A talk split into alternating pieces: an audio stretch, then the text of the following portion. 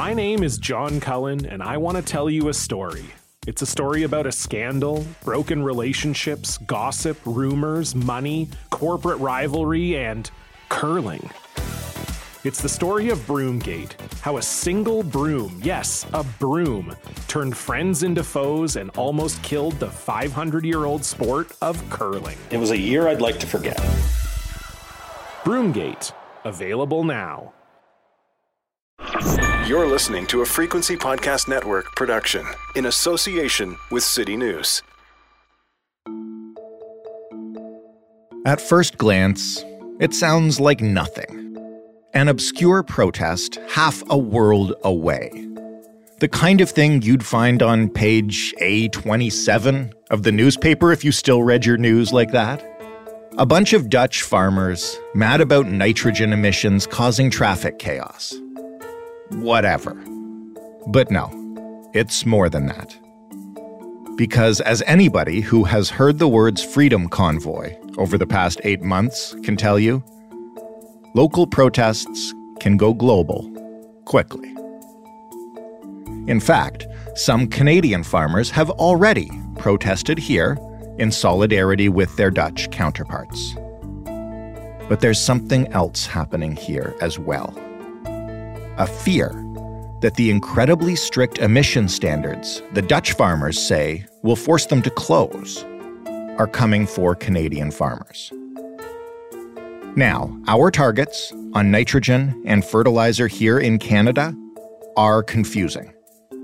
But they are nowhere near as aggressive as those in the Netherlands.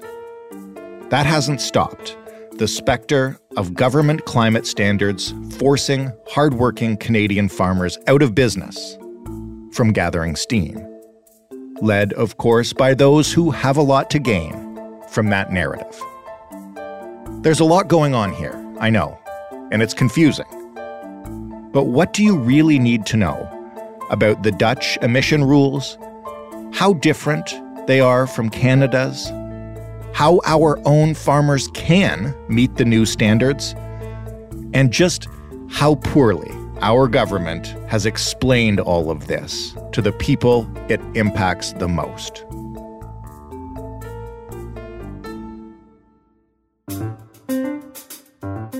I'm Jordan Heath Rawlings. This is The Big Story. Kelvin Heppner is a field editor for Real Agriculture. He has been reporting on agriculture in Canada for more than a decade. When he's not working on a story, he is working on the family farm near Altona, Manitoba.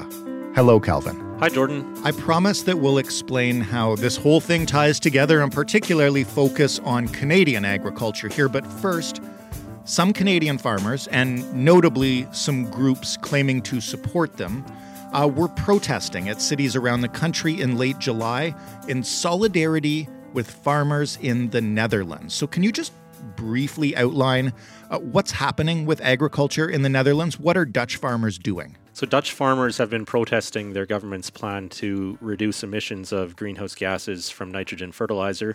Uh, they're talking about a, a 50% countrywide reduction in emissions of uh, of these greenhouse gases that come from nitrogen, which is a, a key fertilizer for for growing crops around the world.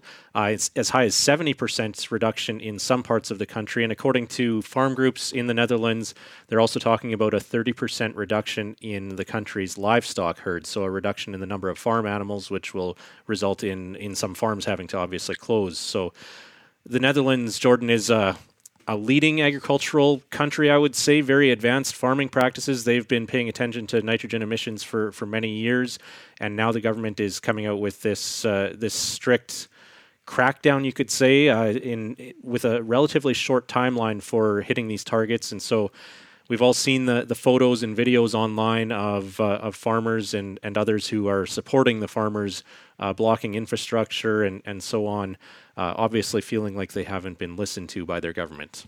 And these farmers are saying, and as I understand it, news reports back them up, and you kind of just said it, that that the targets are so strict that there's almost no way to hit them without closing some farms. That's yeah, that's what it sounds like. It's somewhat hard to separate fact from fiction when it comes to uh, protest movements like this, but uh, they they already have some of the strictest environmental rules around fertilizer and, and manure use in the world in the Netherlands. They have for a long time. They even have a, a cabinet minister. A minister for nature and nitrogen in uh, in the Netherlands. So there's definitely been a focus on nitrogen in Europe and in the Netherlands, I would say longer than what we've had in, in North America. And so to reduce emissions by that target at this point, uh, that's that's I would say, or I, I I'm thinking it's it's an even harder target to hit for them than it would be for us based on on what uh, they've already been dealing with for the last number of decades. So, and then at the same time, there's conversations happening around the world right now around food security and, and increasing food supplies to uh, to countries that need it, and so uh, that is certainly part of this conversation happening in Europe and, and around the world right now too, where reduced fertilizer uh, availability to crops results in in a direct drop in yields and production, and so that food has to come from somewhere. And some of the Canadian protests in solidarity with the Dutch farmers are saying things like, you know, we're next and uh, banning fertilizer equals starvation. So, just from their perspective first, can you explain the Canadian equivalent of that Dutch policy? Like, what do they compare it to here? So, here in Canada, the federal government in December of 2020 announced that it plans to reduce nitrous oxide emissions from nitrogen fertilizer, synthetic nitrogen fertilizer, by 30%. 2020 is the baseline year, and the target year that they want to hit that 30% uh, reduction is 2030. So, in some ways, this is similar in, in terms of government wanting to reduce emissions, greenhouse gas emissions from fertilizer. That is a, a similarity between the Canadian and, and Dutch government approaches. Uh, but uh, the word reduction, fertilizer reduction, even the word ban has been used the Canadian government has been adamant that they don't want to see a reduction in fertilizer use. They just want to see a reduction in the emissions from fertilizer. So that's the big question now is whether it's possible to reduce emissions from fertilizer without reducing the actual amount of fertilizer that farmers use because we do know there is a direct connection between our food supply and, and crop yields and fertilizer. Fertilizer and, and nitrogen fertilizer, synthetic fertilizer plays a huge role in, in feeding the world in terms of providing nutrient, nutrients for uh, crops that people eat around the world. So, what does reducing emissions from fertilizer look like without banning fertilizer? Like, what are the options? What could be done? There are quite a few practices and products that are known to reduce the amount of nitrous oxide that's emitted when a farmer applies nitrogen fertilizer in, either into the ground or, or to a crop. So uh, there's things like different timing, uh, variable rate, so not using the same amount everywhere in the field, uh, the placement of the fertilizer in the soil, and so on. Uh, these things can all uh, impact how much nitrous oxide, N2O, enters the atmosphere and how much is left in the soil for the plants to use. So there are also products that are, are slow releasing or they're only triggered by rain and so on. And farmers already in Canada and, and North America use a lot of these practices because fertilizer is extremely expensive. So there is a, a, strong economic argument against wasting any of this nitrogen, against having it be lost to the atmosphere, the environment. And so that's uh, where we get to the problem with the Canadian government's proposal right now. It is that how emissions are estimated in Canada each year doesn't account for any of these practices that are known to reduce emissions. So essentially, right now, Jordan, the federal government in Canada is telling farmers that they should adopt and implement these practices, some of which they are already doing because they reduce emissions from fertilizer. But at the same time, our, our policy for measuring and estimating emissions in Canada, that calculation doesn't account for these practices. So basically, they're saying farmers do this, but it doesn't count towards reaching this target. And that is where a lot of people are jumping to the conclusion that we could see a reduction in the volume of fertilizer used in the country, that the government could somehow restrict fertilizer use. And that's where a lot of this concern is coming from about a, a reduction in yields and where people are coming up with those signs talking about a ban and, and linking it to starvation and, and so on. So that's where the government has, I would say, the biggest problem to solve here. They have this major discrepancy where they want farmers to move in this direction, but their current policy doesn't recognize those changes if farmers were to make them. In a second, we can get into uh, whether the targets are reasonable and and how reasonable they might be. But first, maybe a basic question because we've covered uh, climate change and the causes of it a lot on this program. This is the first time I've heard about and discussed uh, the harm done by nitrogen fertilizer. So, what sort of harm do they do, and what kind of scale are we talking about here? So, when farmers apply nitrogen fertilizer, the vast majority of it gets used by the crop and is is goes into the soil and is either in the soil for future crops or is picked up by the plant and goes into the grain and creating and, and growing that plant that year. And some of it, however, can potentially be emitted through or or go into the soil through through different convert into different forms and a very small portion of that can go into the atmosphere as nitrous oxide or or N2O and nitrous oxide as a greenhouse gas is seen as pretty potent relative to uh, to carbon dioxide. I believe it's three, four hundred times as as potent, or in terms of CO two uh, comparison. So that's that's the concern, and so farmers also have an interest in in not having fertilizer convert into this N2O form because they want the crop to use it, not have it go into the air. And so there is an incentive for farmers to to reduce these losses.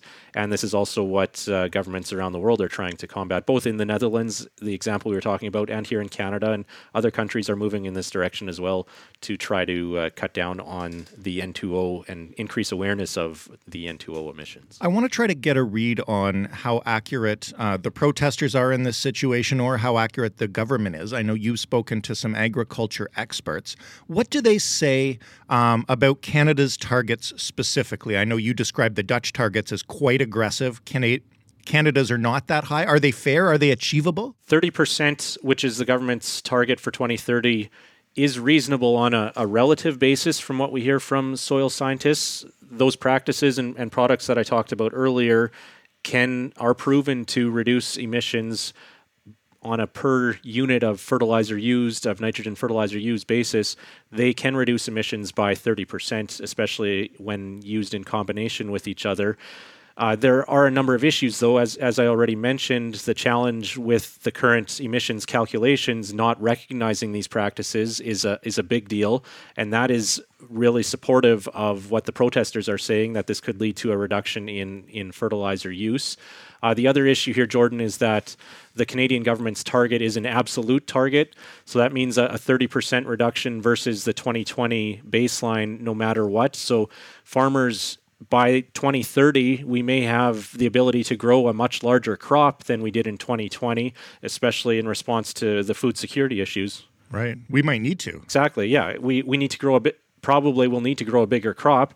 And so that makes that 30% target even harder to achieve because what soil scientists tell us is that a 30% reduction on a, a per bushel or ton of wheat or canola or soybean or corn that's grown, that is doable but it doesn't take into account increased production, which the, the world needs. It, it will be even harder to achieve this target if uh, if it's not relative to the, the size of the crop. What do the provincial counterparts of the federal minister uh, think of this plan, and what are they asking for? Well, we've heard the ag ministers from the some of the larger agricultural producing provinces speak out against the policy and part of that is the the natural state of of federal provincial politics but uh, they're also concerned about the possibility of restrictions on fertilizer use due to the way the, the government currently calculates emissions and and the likelihood that it uh, the the simplest way as emissions are currently measured to reduce emissions would be to uh, reduce the volume of fertilizer that gets used every year, and so that's what's creating this concern. And provincial ag ministers, uh, specifically in Alberta, Saskatchewan, Manitoba, and Ontario, have all spoken publicly against this. Uh, they had their annual FPT federal, provincial, territorial ag ministers meeting in Saskatoon uh, in mid July, and uh, they were hoping to have some discussion on this. And the provincial ministers definitely sounded disappointed that uh, the federal government isn't willing to uh, consult more on uh, on this topic. At least that was the message coming out of that meeting.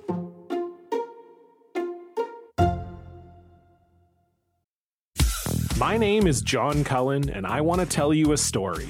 It's a story about a scandal, broken relationships, gossip, rumors, money, corporate rivalry, and curling. It's the story of Broomgate, how a single broom, yes, a broom, turned friends into foes and almost killed the 500 year old sport of curling. It was a year I'd like to forget. Broomgate, available now.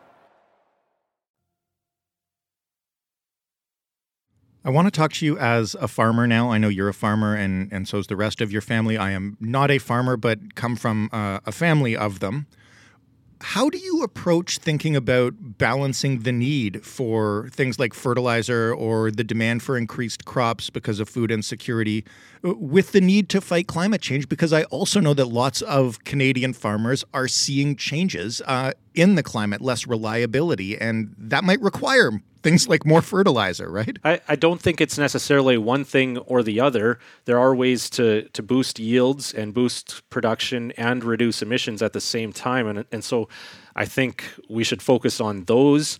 Uh, in an ideal world, Jordan, every every unit of fertilizer that goes into a crop or that a farmer applies to a field is results or goes directly to growing food or other products that we get from crops that none of it would go into uh, the atmosphere. So I, I, think that's the direction that we all want to go.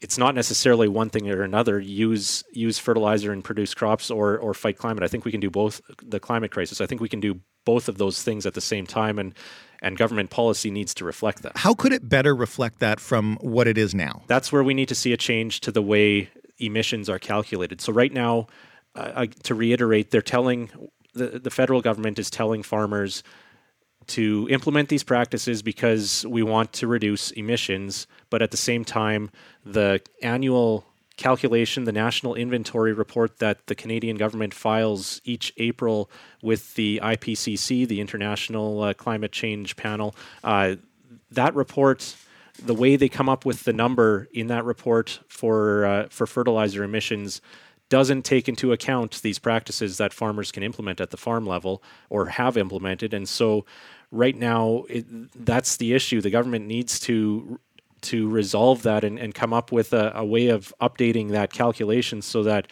when farmers do take steps to reduce emissions, it's actually recognized in that uh, that bottom line number of national emissions from nitrogen fertilizer. What about the science uh, behind agriculture? Are there any advances that are pushing us towards uh, less of a need for nitrogen fertilizer? I guess um, I'm asking what I commonly end up asking when we end up talking about the climate crisis, which is like, is science going to save us soon? there are some definitely some exciting things happening and and one of those would be nitrogen fixing crops. That's another thing we can do to reduce the amount of fertilizer that we would use or, or the amount of nitrogen that gets applied. Some crops pulse crops which western canada is is known around the world for supplying so peas leg, uh, lentils uh, chickpeas soybeans to some extent edible beans or dry beans that we have in our, our pork and beans uh, all of those crops fix their own nitrogen. They they actually work together with bacteria in the soil and and capture nitrogen out of the air, and and that nitrogen is supplied to the crops. So there is room to, or there's some exciting stuff in the, in the science world when it comes to. Uh, adding or, or improving nitrogen fixation in other crops so that they wouldn't require as much synthetic nitrogen fertilizer. Uh, there are also advancements in, like I talked about before, the the types of fertilizer farmers are applying, where it's it's smart fertilizer to, to use that uh, term that gets applied in, in every industry these days, where it uh, it only becomes available to the plant as the plant needs it, uh, and and so yeah, there are many different technologies. There's variable rate technology. We're getting a better understanding of which parts of the field need fertilizer and which don't, and so we don't apply to the areas of the field that don't need it. And and so there is a lot of room for science to improve. And that I think is kind of what when we've talked to the federal ag minister Marie Claude Bibeau, she's referred to a lot of that and and and has high expectations for that. And so that's uh, that's all to be determined though in terms of how quickly the science will advance in uh, in allowing us to uh, reduce emissions or, or creating opportunities to further reduce emissions from nitrogen. So, Kelvin, this has been a really illuminating conversation so far, and I'm so glad we've been able to focus on, you know, the realities of the situation, what can be done, what we need to do, how can we revise our targets, all that practical stuff. Before you go, I do want to finish with how this is playing out in the media because I'm always uh, wary of how good old Canadian farmers uh, are portrayed. And I began by saying that some farmers and those who claim to support them for a reason, what do we know about who is pushing the Canadian comparisons to those really aggressive Dutch targets we talked about? Well, for, first of all, I appreciate that you uh, take note of how how farmers are are portrayed. Uh, I think it's often an unfair stereotype that gets applied, and I don't definitely don't want to lump all farmers into one opinion here either. But uh, w- when it comes to uh, to pushing these comparisons to what's happening in the Netherlands. Uh, I, there there are some similarities between the policies, so I, I, think it's it's fair to note those similarities, but at the same time not to exaggerate them. And I it's fair to describe the people who are driving this as, as those who are opposed to the current federal government, that are opposed to Prime Minister Trudeau and, and the Liberals. And when you look at a map of rural farming areas of Canada, there's not a lot of uh, not a lot of Liberal red on that map, and so uh, as well because the government has left this with kind of this "stay tuned" message. There's this large gap of unknown and uncertainty of how we're going to hit this 2030 target where we're at today versus where we where the government wants us to be by 2030 and so that gap has left room for people to fill in the blanks and and that's where a lot of the concern and unease about uh, this policy I think is coming from. Would you say you're seeing it take hold then in some of the farmers who might otherwise be engaged in a reasonable, you know, evidence-based debate with the government about what's needed and instead end up seeing these kind of comparisons and look, you know, if you're not paying attention and this is your livelihood that we're talking about, it's really easy to get to get sucked into anger around this. I'd agree with that. Yeah, it's it's a it feels personal, it feels direct. It's a direct it would have a direct imp if if I'm not allowed to use as much fertilizer or pick up as much fertilizer from our local retailer as what I think our crop needs, that would feel like it's a direct hit on my family and our business and our potential to earn a living and, and that sort of thing. So yeah, there is there is an emotional, personal element to this. I I, I think there that's definitely part of it, and it's a human response to to feeling, and that and that's maybe where some of the messaging about targeting farmers is is coming from. That uh, that people feel targeted, and so there's, I I think there's some lessons to be learned or, or hopefully learned from the way the government has communicated this because there's been some effort, I would say, in recent weeks following some of the backlash that we've seen lately to try to clarify things. Well, why weren't these things made clear in the first place, or why wasn't there a better plan in place before announcing this target? There's, that's in some ways the government has brought this on themselves in, in that sense. Are you saying heaven forbid, there is a lack of clarity around federal agriculture policy? That's exactly what I'm saying. Yeah, this is an example of a target, a goal being announced without having a lot of uh, discussion or planning or, or any even real understanding of the complexity of how to reach that goal. And I think that's something, yeah, we've seen that in other areas of agricultural policy in this country as well. And I, I do think the government, specifically Agriculture and Agri-Food Canada, the Ag Department, has increased its understanding of this issue immensely since first announcing it in December 2020. There are questions about who's driving this policy. It's it's likely ultimately being driven by the Environment and Climate Change Department, the Environment Minister, and uh, and now Agriculture and Agri-Food Canada has to kind of come up with the details of how to reach this goal, and and, I, and that's where I think the rubber hits the road, the, or the devil's in the details kind of thing. It's it's more complex than the original target that was announced back in December 2020. Hopefully, it gets clearer. Kelvin, thank you so much for walking us through this. I feel like I understand it now, and that's not something I could have said half an hour ago. Well, thank you for the opportunity, and, and hopefully, it made sense because it is a, a complex issue, but I think it affects all Canadians as, uh, as it involves our, our food supply. Wonderful. Thanks again. Thank you. Kelvin Heppner, farmer and agriculture writer. That was The Big Story. For more, head to thebigstorypodcast.ca. Find us on Twitter at The Big Story FPN. Talk to us anytime via email, hello at thebigstorypodcast.ca, and call and leave a message. 416 935 5935. You can find The Big Story wherever you find podcasts. You can ask for it on your smart speaker by saying, Play The Big Story podcast.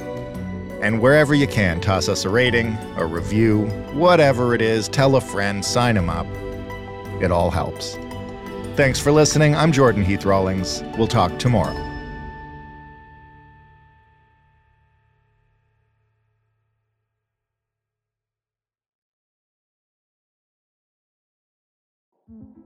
In 2007, TV network CBS dropped 40 kids in the middle of the New Mexico desert as part of a brand new reality show. These kids would have to build their own society from scratch. And if this sounds like Lord of the Flies to you, well, it was meant to.